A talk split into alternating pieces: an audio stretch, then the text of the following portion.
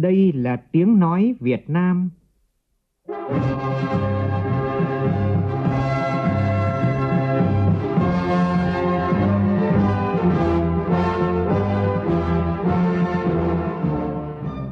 là tiếng nói Việt Nam phát thanh từ Hà Nội, thủ đô nước Cộng hòa xã hội chủ nghĩa Việt Nam.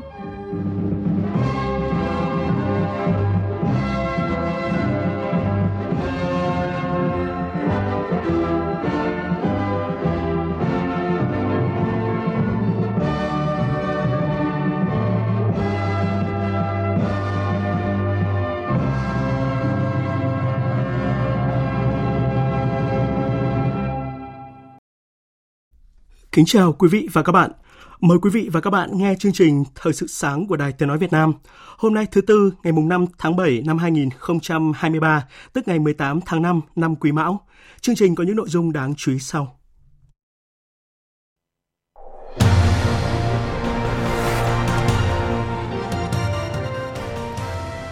Thủ tướng Chính phủ yêu cầu Chủ tịch UBND các tỉnh, thành phố trực thuộc Trung ương trình bổ sung nội dung sắp xếp đơn vị hành chính cấp huyện xã đến năm 2030 vào quy hoạch địa phương. Bộ Kế hoạch Đầu tư cập nhật 2 kịch bản tăng trưởng trong 6 tháng còn lại của năm nay khi nước ta phấn đấu GDP cả năm tăng từ 6 đến 6,5%. Bộ Công Thương khẳng định miền Bắc sẽ hết thiếu điện từ nay đến cuối năm. Trong phần tin thế giới, sự cố lưới điện khiến cả quốc gia Ha-i-ti chìm trong bóng tối. Trong khi đó, tại nhiều quốc gia châu Âu, ngày càng phổ biến tình trạng giá điện âm do hiệu suất cao của các nhà máy điện mặt trời.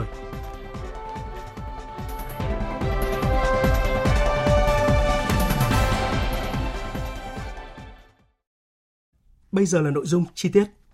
Thủ tướng Chính phủ vừa ban hành công điện về việc rà soát, hoàn thiện các quy hoạch để thực hiện sắp xếp đơn vị hành chính cấp huyện xã giai đoạn từ năm 2023 đến 2030. Người đứng đầu Chính phủ yêu cầu Chủ tịch UBND tỉnh, thành phố trực thuộc Trung ương chỉ đạo bổ sung vào quy hoạch địa phương trình Thủ tướng phê duyệt nội dung đến năm 2025 thực hiện sắp xếp đối với các đơn vị hành chính cấp huyện, cấp xã có đồng thời cả hai tiêu chuẩn về diện tích tự nhiên và quy mô dân số dưới 70% quy định. Đơn vị hành chính cấp huyện đồng thời có tiêu chuẩn về diện tích tự nhiên dưới 20% và quy mô dân số dưới 200% quy định. Đơn vị hành chính cấp xã đồng thời có tiêu chuẩn về diện tích tự nhiên dưới 20% và quy mô dân số dưới 300% quy định. Đến năm 2030, thực hiện sắp xếp đơn vị hành chính cấp huyện, cấp xã còn lại có đồng thời cả hai tiêu chuẩn về diện tích tự nhiên và quy mô dân số dưới 100% quy định. Đơn vị hành chính cấp huyện đồng thời có tiêu chuẩn về diện tích tự nhiên dưới 30% và quy mô dân số dưới 200% quy định. Đơn vị hành chính cấp xã đồng thời có tiêu chuẩn về diện tích tự nhiên dưới 30% và quy mô dân số dưới 300% quy định. Ranh giới của các đơn vị hành chính huyện, xã phù hợp với từng giai đoạn phát triển của quy hoạch tỉnh. Thủ tướng giao Bộ Nội vụ đẩy nhanh tiến độ xây dựng quy hoạch tổng thể đơn vị hành chính các cấp đến năm 2030, tầm nhìn đến năm 2045. Bộ Kế hoạch và Đầu tư thẩm định trình Thủ tướng khi quy hoạch tỉnh đã bổ sung nội dung về sáp nhập huyện xã. Tại buổi họp báo Chính phủ thường kỳ diễn ra vào chiều tối qua, lãnh đạo Ngân hàng Nhà nước đã lý giải nghịch lý, lãi suất giảm nhanh, thế nhưng tín dụng lại tăng chậm. Tin của phóng viên Phương Thoa. Từ đầu năm đến nay, Ngân hàng Nhà nước đã 4 lần hạ lãi suất cho vay từ 0,5% đến 2%. Các ngân hàng thương mại có vốn nhà nước đã có nhiều gói giảm lãi suất sâu và xu hướng chung lãi suất tiếp tục giảm, kể cả lãi suất điều hành cũng như lãi suất cho vay. Theo Phó Thống đốc Ngân hàng Nhà nước Đào Minh Tú, nguyên nhân là do những khó khăn của nền kinh tế, các doanh nghiệp sản xuất, kinh doanh gặp nhiều khó khăn, suy giảm mạnh về cầu đầu tư và cầu tiêu dùng. Cùng với đồng bộ hàng loạt những cái chính sách khác Chính phủ đang triển khai, với ngành ngân hàng thì cũng vẫn đặt ra cái mục tiêu là phải quản lý tốt, tạo điều kiện để cái lãi suất tiếp tục phải giảm tiếp, tạo điều kiện cho doanh nghiệp. Trên cơ sở các ngân hàng thương mại phải tính toán và đảm bảo được cắt giảm những cái chi phí không cần thiết để có điều kiện hạ lãi suất cũng như là cắt giảm các khoản phí. Tăng cường cái cải cách cái thủ tục hành chính, tiếp cận tín dụng thông qua công nghệ số để nhanh hơn, thuận lợi hơn, tiếp tục. Và cái chính sách tái cơ cấu giãn hoãn các khoản nợ theo thông tư 02 sẽ tiếp tục triển khai tốt cái này. Đây là một cái chính sách có thể nói rất trực tiếp để hỗ trợ cho doanh nghiệp, tháo gỡ cho doanh nghiệp hiện nay. Cũng tại buổi họp báo Chính phủ thường kỳ, lãnh đạo Bộ Công Thương khẳng định miền Bắc sẽ hết thiếu điện từ nay đến cuối năm. Còn Bộ Tài chính thông báo sẽ tiến hành thanh tra 10 doanh nghiệp bảo hiểm nhân thọ. Phản ánh của phóng viên Minh Hường. Theo Thứ trưởng Bộ Công Thương Đỗ Thắng Hải, trong những ngày cuối tháng 6, lưu lượng nước về các hồ thủy điện có cải thiện, mực nước các hồ đã được nâng lên, một số tổ máy nhiệt điện gặp sự cố đã được khắc phục vận hành trở lại. Đồng thời với sự chỉ đạo sát sao, quyết liệt, kịp thời của Thủ tướng Chính phủ và Bộ Công Thương, hệ thống điện miền Bắc cơ bản đáp ứng nhu cầu phụ tải. Tuy vậy, trong tháng 7 dự kiến sẽ còn khó khăn. Thực hiện đồng bộ 4 cái giải pháp. Một là phải cung cấp đủ nhiên liệu cho các nhà máy nhiệt điện, tăng khả năng hạn chế tối đa sự cố và nhanh chóng khắc phục các sự cố nếu có. Điểm thứ hai là vận hành hợp lý nguồn thủy điện. Thứ ba là phải làm tốt cái công tác tiết kiệm điện, và đặc biệt là vai trò của Ủy ban Nhân dân các tỉnh, thành phố trên toàn quốc và đầu mối là các sở công thương. Và thứ tư là phải đẩy nhanh tiến độ đầu tư các dự án nguồn và lưới điện. Trên tính toán cập nhật vào những cái giải pháp, chúng tôi cho rằng từ nay đến cuối năm 2023 là cơ bản sẽ không thiếu điện để phục vụ sản xuất và sinh hoạt trong cả nước. Liên quan đến điện mặt trời áp mái, Thứ trưởng Bộ Công Thương Đỗ Thắng Hải nêu rõ. Hiện nay, theo chủ trương tại quyết định 500 của Thủ tướng Chính phủ, thì từ nay đến năm 2030, thì công suất các nguồn điện loại hình này ước tính tăng thêm là 2.600 MW, như vậy là một con số cũng là tương đối lớn. Và loại hình nguồn điện này thì được ưu tiên phát triển không giới hạn công suất, với điều kiện giá thành hợp lý và tận dụng lưới điện sẵn có. Liên quan đến thanh tra toàn diện thị trường bảo hiểm, theo nghị quyết của Quốc hội, Thứ trưởng Bộ Tài chính Nguyễn Đức Chi nhấn mạnh. Từ nay đến hết năm 2023, chúng tôi sẽ tiến hành kiểm tra và thanh tra đối với 10 doanh nghiệp bảo hiểm, sẽ tập trung vào sự liên kết trong cái hoạt động kinh doanh giữa các cái doanh nghiệp này với các cái tổ chức tín dụng, các ngân hàng thương mại. Bộ Tài chính cũng đã phối hợp với Ngân hàng Nhà nước trong chỉ đạo kiểm tra giám sát các hoạt động của hai lĩnh vực, các cái tổ chức tín dụng cũng như là các cái tổ chức kinh doanh bảo hiểm, để làm sao chúng ta có được một cái thị trường bảo hiểm hoạt động đúng quy định của pháp luật. Theo Trung tướng Tô Ân Sô, người phát ngôn Bộ Công an, mới đây cơ quan cảnh sát điều tra Bộ Công an C03 đã tiếp nhận đối tượng Đỗ Văn Sơn, nguyên là kế toán trưởng của Công ty Cổ phần Tiến bộ Quốc tế AIC. Đối tượng đang bị truy nã trong đại án AIC, về đầu thú cơ quan cảnh sát điều tra Bộ Công an để được xem xét hưởng khoan hồng. Thì nhân cái vụ việc này, Bộ Công an một lần nữa kêu gọi những cái đối tượng liên quan trong vụ AIC đang lẩn trốn sớm đầu thú để được xem xét hưởng khoan hồng, cũng như là thoát khỏi cái cảnh sống chui lủi, nơm nớp lo sợ và luôn bất an. Những cái đối tượng này thì có thể liên hệ với cơ quan cảnh sát điều tra Bộ Công an hoặc là liên hệ với cơ quan đại diện Việt Nam tại nước sở tại để được hướng dẫn mà ra đầu thú. Bộ Kế hoạch Đầu tư vừa xây dựng 2 kịch bản tăng trưởng GDP trên cơ sở diễn biến 6 tháng qua và dự báo những tháng còn lại của năm nay.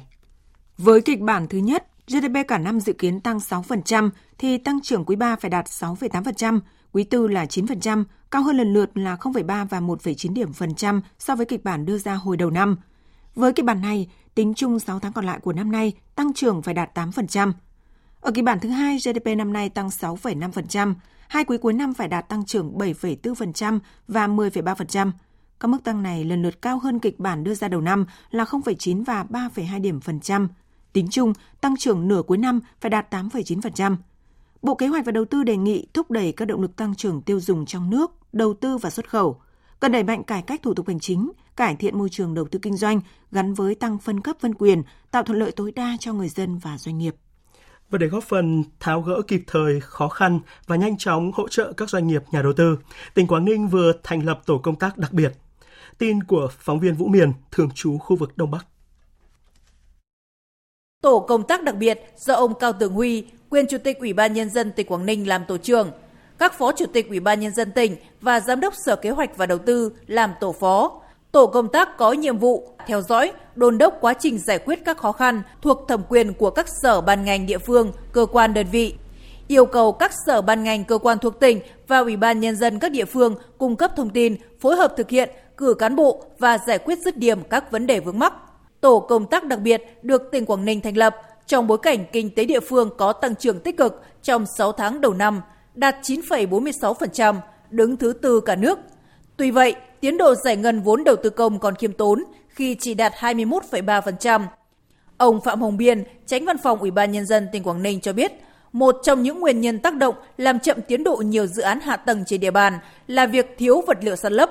Quảng Ninh đã và đang đẩy nhanh tiến độ phê duyệt quy hoạch các mỏ đất đá phục vụ san lấp các dự án đầu tư công, đảm bảo gần nhất với vị trí công trình. Thời sự VOV, nhanh, tin cậy, hấp dẫn. Thưa quý vị, thưa các bạn, vào đúng ngày này cách đây 34 năm, những nhà giàn JK đầu tiên đã được dựng lên trên vùng biển thềm lục địa phía nam Tổ quốc. JK là viết tắt của cụm từ Dịch vụ Kinh tế và Khoa học Kỹ thuật. Suốt hơn 3 thập kỷ qua, lớp lớp những người lính thuộc tiểu đoàn JK1, Bộ Tư lệnh Vùng 2 Hải quân đã thay nhau ra nhà giàn canh giữ chủ quyền. Mời quý vị và các bạn cùng phóng viên Thu Lan gặp gỡ một số cán bộ chiến sĩ nơi đây để hiểu thêm về ý chí kiên cường, quyết vượt mọi sóng gió thử thách để bảo vệ thềm lục địa phía nam Tổ quốc.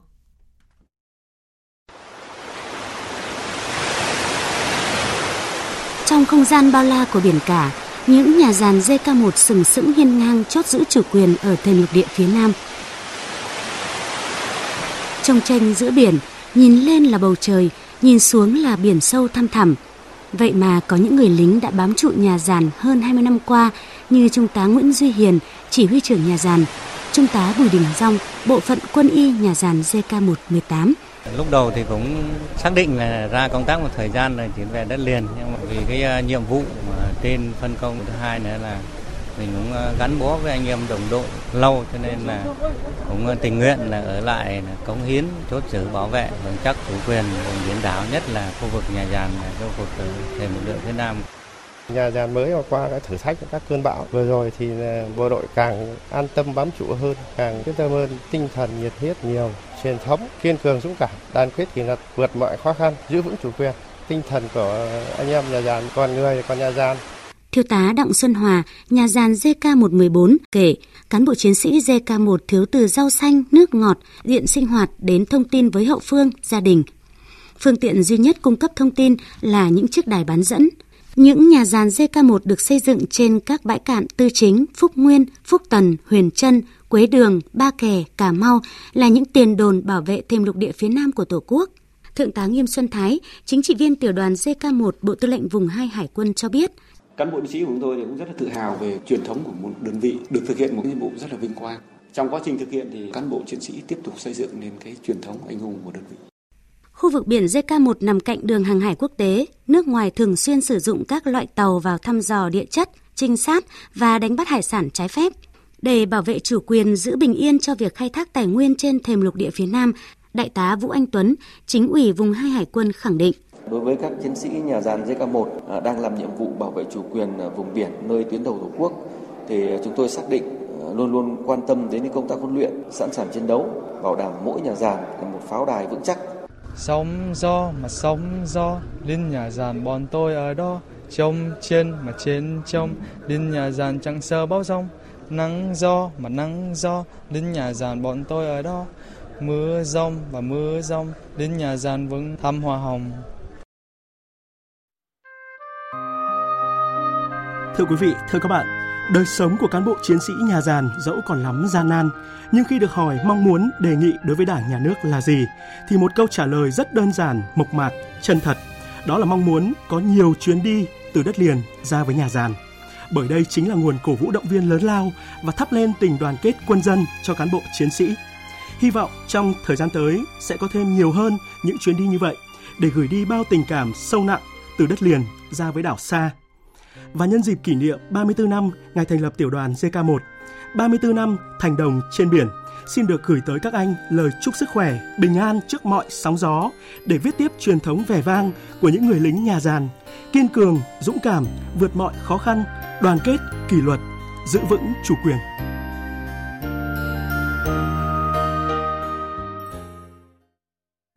Chương trình Thời sự sáng sẽ được tiếp tục với những tin đáng chú ý khác.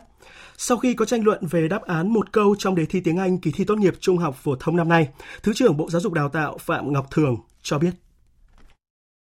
Bộ Giáo dục Đào tạo đã chỉ đạo 63 các sở giáo dục, các hội đồng thi thực hiện công tác chấm thi theo đúng kế hoạch, đảm bảo tiến độ, chất lượng. Đồng thời, Bộ cũng rà soát, xem xét các đáp án chấm thi, đặc biệt là môn tiếng Anh để đảm bảo tính công bằng và cao nhất cho quyền lợi của thí sinh. Trong thời gian tới, nếu có điều chỉnh thì Bộ sẽ sớm công bố để các hội đồng thực hiện đảm bảo quyền lợi của thí sinh. một hoạt động thiết thực cho trẻ em trong mùa hè. Ban Thường vụ Tỉnh đoàn Quảng Bình vừa phối hợp với dự án bơi an toàn Swim for Life và câu lạc bộ dạy bơi tỉnh Quảng Bình tổ chức lớp học bơi miễn phí cho thiếu nhi tại làng trẻ em SOS Đồng Hới. Tham gia lớp học, 60 thiếu nhi được hướng dẫn các bài tập bơi, kỹ năng an toàn và xử lý tình huống khi bị đuối nước. Đây là một trong những mục tiêu của chương trình phòng chống đuối nước cho trẻ em trên địa bàn nhằm giảm đến mức thấp nhất tỷ lệ trẻ em bị tử vong và tai nạn do đuối nước. Trong khi đó, để hỗ trợ trẻ tự kỷ tại nước ta, tổ chức European Wellness Việt Nam, thành viên của hệ thống chăm sóc sức khỏe toàn diện của châu Âu, vừa có buổi giới thiệu sách và gây quỹ từ thiện. Phóng viên Kim Dung, thường trú tại thành phố Hồ Chí Minh đưa tin. Cuốn sách Rối loạn phổ tự kỷ, y học tái sinh bằng liệu pháp tế bào gốc là thành quả nghiên cứu của giáo sư tiến sĩ Mai Chen, tiến sĩ Yuri Nabloko và đội ngũ giáo sư tiến sĩ của tập đoàn European Wellness. Theo giáo sư tiến sĩ Mai Chen, chủ tịch tập đoàn European Wellness, hệ thống chăm sóc sức khỏe đến từ châu Âu, lý do ông dành nhiều tâm huyết cho công trình nghiên cứu và viết cuốn sách này vì bản thân ông chính là trẻ tự kỷ. Ông quyết định cùng với các cộng sự của mình tại European Wellness nghiên cứu chuyên sâu vào hội chứng rối loạn phổ tự kỷ, áp dụng khoa học tế bào gốc trong việc khắc phục và hỗ trợ điều trị cho căn bệnh này. Tập đoàn European Wellness dành 5 tỷ đồng để hỗ trợ trị liệu cho những trẻ tự kỷ có hoàn cảnh khó khăn. Bà Nguyễn Thiên Linh, đại diện của European Wellness Việt Nam cho biết, hỗ trợ thứ nhất là về giáo dục này, thứ hai có thể là mua sắm những trang thiết bị cho các con và cũng mong muốn tất cả những cá nhân tổ chức hãy dành sự quan tâm cho các bé tự kỷ bởi vì là có rất là nhiều bé gia đình rất là khó khăn và nếu mà không có sự can thiệp sớm cho các bé thì sau này các bé sẽ là gánh nặng cho xã hội.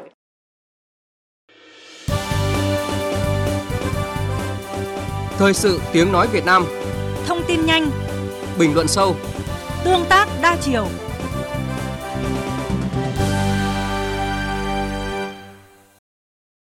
Chuyển sang phần tin thế giới. Tiến trình thành lập chính phủ mới tại Thái Lan được dự báo còn nhiều chông gai khi Chủ tịch Hạ viện mới Wanor đề cập khả năng sẽ phải hơn một lần bỏ phiếu bầu thủ tướng nếu ứng cử viên do Liên minh 8 chính đảng đề cử Pita không nhận được sự ủng hộ cần thiết trong lần bỏ phiếu đầu tiên. Phóng viên Ngọc Diệp, thường trú tại Thái Lan đưa tin.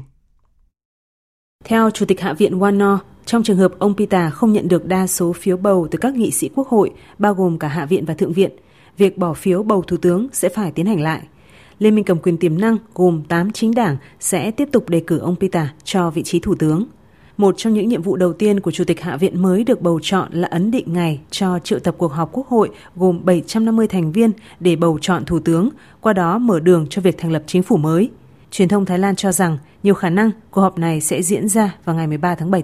Tuy nhiên, để trở thành thủ tướng, Chủ tịch Đảng Tiến bước Pita sẽ phải nhận được sự ủng hộ của tối thiểu 376 trên 750 nghị sĩ lưỡng viện.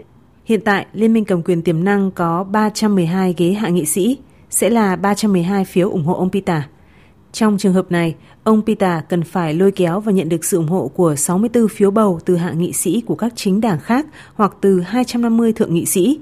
Số hạ nghị sĩ và thượng nghị sĩ này được đánh giá đều có quan điểm bảo thủ, phản đối đường lối tự do của Đảng Tiến bước. Trong phiên họp đầu tiên của Hạ viện Thái Lan khóa 26 vào hôm 4 tháng 7, ông Wan Muhammad Nomatha, lãnh đạo Đảng Prachachat, đã được đề cử làm ứng cử viên duy nhất và được tuyên bố đắc cử chức Chủ tịch Hạ viện Thái Lan.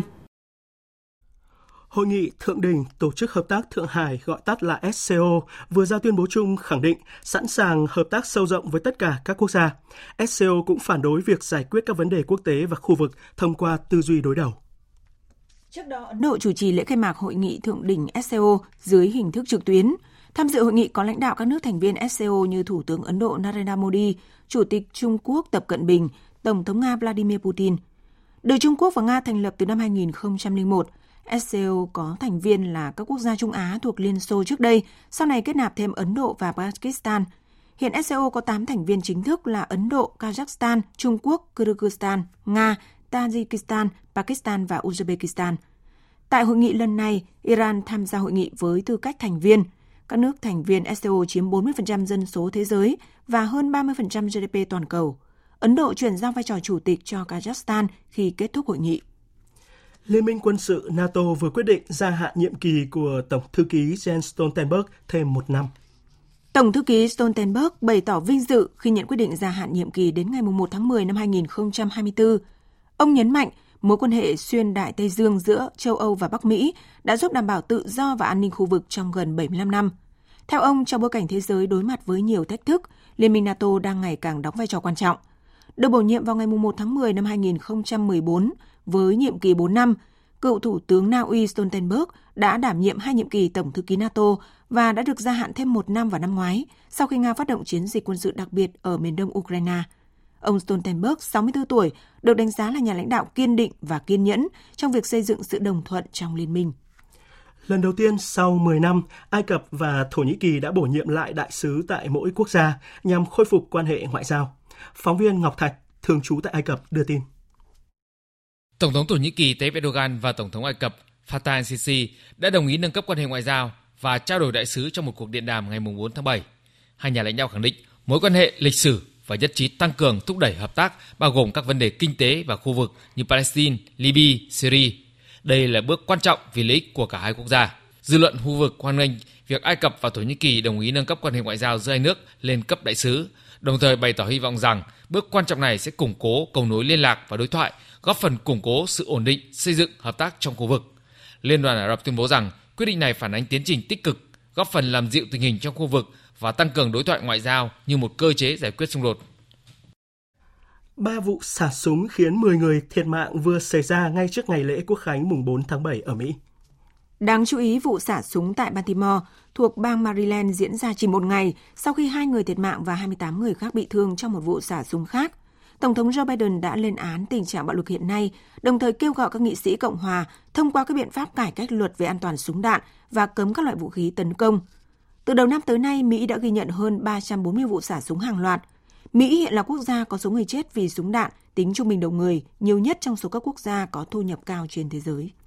Sự cố kết nối mạch điện vừa xảy ra tại một trong các trạm biến áp của công ty điện lực Ha-i-ti đã khiến cả quốc gia Caribe này chìm trong bóng tối. Thông thường thì sự cố loại này có thể được xử lý chỉ trong vòng 1 giờ đồng hồ. Tuy vậy, các nhân viên phụ trách khởi động lại quy trình cấp phát điện đã đình công từ hôm 30 tháng 6 sau 5 tháng liền không được trả lương. Các cuộc khủng hoảng năng lượng cùng với tình trạng thiếu nhiên liệu đã khiến nhiều dịch vụ ở Haiti bị đình trệ, thậm chí là ở các bệnh viện. Trong khi đó, tại nhiều quốc gia châu Âu, ngày càng phổ biến tình trạng giá điện âm do hiệu suất cao của các nhà máy điện mặt trời. Tại Đức, thị trường điện lớn nhất ở châu Âu, giá đạt mức âm trong khoảng thời gian từ 13 giờ đến 15 giờ theo giờ địa phương ngày hôm qua. Còn hôm nay, giá điện sẽ giảm xuống dưới 0 tại các phiên giao dịch ở Đức, Đan Mạch và Hà Lan. Giá điện âm đang trở nên phổ biến hơn ở châu Âu trong bối cảnh các nước thành viên Liên minh châu Âu EU tích cực xây dựng các trang trại năng lượng mặt trời để giảm nhu cầu đối với nhiên liệu hóa thạch không bền vững. Tuy nhiên, việc sản xuất điện ở châu Âu đôi khi rất khó điều tiết, đặc biệt là khi các chính phủ khuyến khích các doanh nghiệp sử dụng các nguồn năng lượng tái tạo cho mục đích này. Kết quả là đôi khi có quá nhiều điện trên thị trường nên việc các nhà máy điện trả thêm tiền cho người tiêu dùng để sử dụng điện sẽ rẻ hơn so với việc ngừng sản xuất trong 1 hoặc 2 giờ. Hệ thống đường sắt của Trung Quốc đã sẵn sàng cho mùa du lịch hè cao điểm kéo dài 2 tháng. Tổng hợp của cộng tác viên Mỹ Linh. Cao điểm du lịch mùa hè năm nay sẽ kéo dài trong 62 ngày, từ ngày 1 tháng 7 đến ngày 31 tháng 8. Trong đó có tới 760 triệu tuyến đi, dự kiến sẽ được thực hiện thông qua các tuyến đường sắt trên cả nước. Trong những ngày đầu tiên của mùa du lịch bận rộn, nhà ga Phong Đài ở phía nam thủ đô Bắc Kinh đã chứng kiến các sảnh và sân ga chật cứng hành khách mang theo nhiều hành lý và vali. Cục Đường sắt Bắc Kinh Trung Quốc sẽ triển khai hơn 170 chuyến tàu bổ sung để đáp ứng nhu cầu tốt hơn. Ước tính khoảng 71,15 triệu hành khách sẽ sử dụng di chuyển đường sắt trong đợt cao điểm du lịch mùa hè. Ông Trung Phi, một nhân viên tại ga Trạm Giang, Cục Đường sắt Nam Ninh Trung Quốc cho biết. Để đối phó với lưu lượng hành khách tăng cao trong mùa du lịch hè năm nay, chúng tôi đã mở thêm các luồng ra vào nhanh cho các chuyến tàu khách phổ biến trong giờ cao điểm để tạo điều kiện cho họ đến và đi nhanh chóng. Chúng tôi cũng đã chuẩn bị sẵn thuốc cấp cứu cho những hành khách có nhu cầu. Tiếp theo là một số tin thể thao đáng chú ý.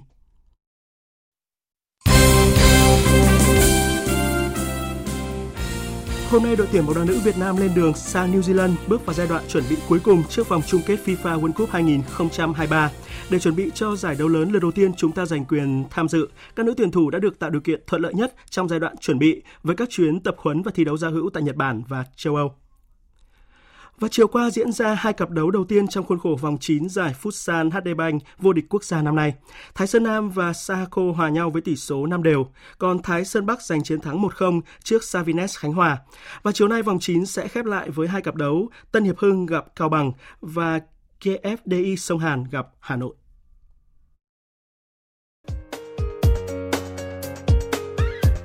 Dự báo thời tiết.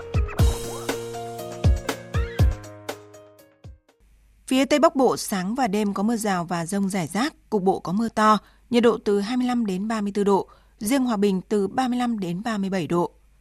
Phía Đông Bắc Bộ ngày nắng, có nơi nắng nóng, vùng đồng bằng có nắng nóng, chiều tối và đêm có mưa rào và dông vài nơi, riêng khu vực vùng núi sáng sớm và đêm có mưa rào rải rác và có nơi có dông, cục bộ có mưa vừa, mưa to, nhiệt độ từ 27 đến 35 độ, riêng vùng đồng bằng có nơi trên 36 độ. Khu vực từ Thanh Hóa đến Thừa Thiên Huế, ngày nắng nóng và nắng nóng gay gắt, chiều tối và đêm có mưa rào và dông vài nơi, nhiệt độ từ 27 đến 38 độ, có nơi trên 38 độ. Khu vực từ Đà Nẵng đến Bình Thuận, ngày nắng, phía Bắc có nắng nóng, có nơi nắng nóng gay gắt, chiều tối và đêm có mưa rào và dông vài nơi, phía Bắc từ 25 đến 37 độ, có nơi trên 37 độ, phía Nam từ 25 đến 35 độ. Tây Nguyên ngày nắng, chiều tối và đêm có mưa rào và dông vài nơi, riêng phía Nam chiều tối có mưa rào và dông rải rác, nhiệt độ từ 21 đến 32 độ. Nam Bộ ngày nắng, chiều và đêm có mưa rào và dông rải rác, nhiệt độ từ 23 đến 34 độ. Khu vực Hà Nội ngày nắng nóng, chiều tối và đêm có mưa rào và dông vài nơi, nhiệt độ từ 28 đến 37 độ. Dự báo thời tiết biển. Bắc Vịnh Bắc Bộ có mưa rào và dông vài nơi, tầm nhìn xa trên 10 km, gió Nam cấp 5, đêm có lúc cấp 6, giật cấp 7, biển động. Nam Vịnh Bắc Bộ, vùng biển từ Quảng Trị đến Quảng Ngãi, vùng biển từ Bình Định đến Ninh Thuận, có mưa rào và dông vài nơi, tầm nhìn xa trên 10 km, gió Tây Nam đến Nam cấp 4, cấp 5. Vùng biển từ Bình Thuận đến Cà Mau, vùng biển từ Cà Mau đến Kiên Giang, có mưa rào rải rác và có nơi có dông, tầm nhìn xa trên 10 km, giảm xuống từ 4 đến 10 km trong mưa, gió nhẹ. Khu vực Bắc và giữa Biển Đông, khu vực quần đảo Hoàng Sa thuộc thành phố Đà Nẵng, có mưa rào và dông vài nơi, tầm nhìn xa trên 10 km, gió Nam cấp 4, cấp 5. Khu vực Nam Biển Đông, khu vực quần đảo Trường Sa thuộc tỉnh Khánh Hòa và Vịnh Thái Lan, có mưa rào rải rác và có nơi có dông, tầm nhìn xa trên 10 km, giảm xuống từ 4 đến 10 km trong mưa, gió nhẹ. Trước khi kết thúc chương trình Thời sự sáng nay, chúng tôi tóm lược một số tin chính vừa phát.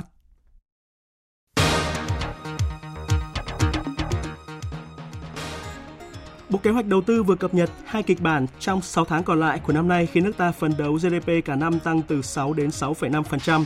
Với kịch bản thứ nhất, GDP cả năm dự kiến tăng 6% thì tăng trưởng quý 3 phải đạt 6,8% và quý 4 là 9%. Với kịch bản này thì tính chung 6 tháng còn lại của năm nay, tăng trưởng phải đạt 8%. Ở kịch bản thứ hai, GDP năm nay tăng 6,5%, hai quý cuối năm phải đạt tăng trưởng 7,4 và 10,3%.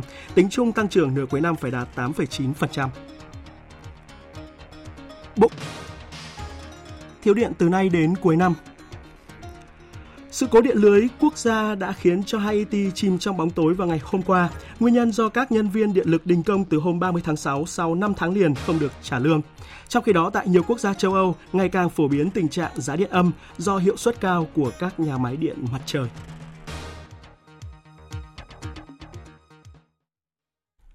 Tới đây chúng tôi kết thúc chương trình Thời sự sáng nay. Chương trình do biên tập viên Hải Quân và Xuân Ninh thực hiện với sự tham gia của phát thanh viên Quỳnh Anh, kỹ thuật viên Thế Phi, chịu trách nhiệm nội dung Nguyễn Hằng Nga. Cảm ơn quý vị và các bạn đã quan tâm theo dõi.